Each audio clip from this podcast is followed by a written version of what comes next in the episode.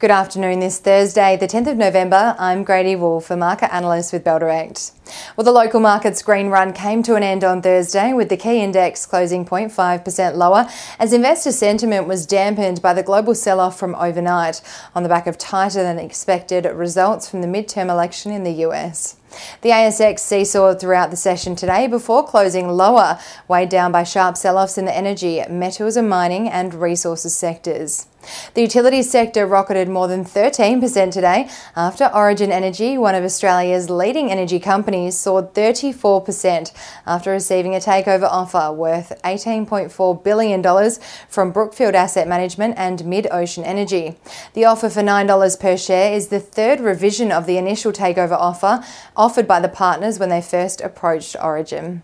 Unsurprisingly, Origin Energy was the winning stock of today's session.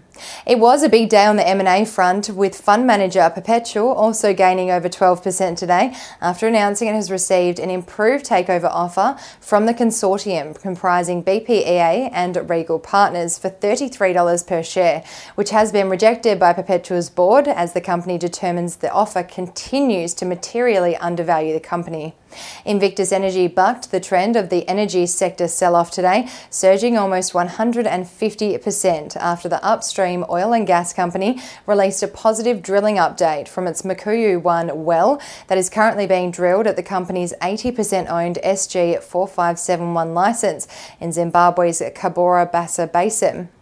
The winning stocks from today's session were led by Origin Energy, followed by Perpetual adding 14.82% and News Corp rallying 8.72%.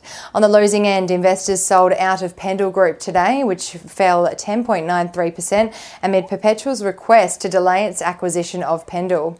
Xero also fell 10.85% today after releasing a first half trading update that missed expectations, and Block Inc. fell 5.7% today. The most traded stocks by Bell clients today were Mineral Resources, New Hope Corporation, and Whitehaven Coal. The Australian dollar is buying 64.22 US cents, 56.66 British pence, 93.85 Japanese yen, and 1 New Zealand dollar and 9 cents. In economic data out today, consumer inflation expectations data in Australia for November came out at an increase to 6%, which beat the market expectations and forecasts of a decline to 5.1%. Tonight, investors will be awaiting the release of core inflation data for the US for October, with the market expecting a decrease to 6.5% from 6.6% in September. And that's all we have time for today. I'm Grady Wolf with Bell Direct. I hope you have a wonderful evening, and we will see you in the morning for our morning bell ahead of another busy trading day.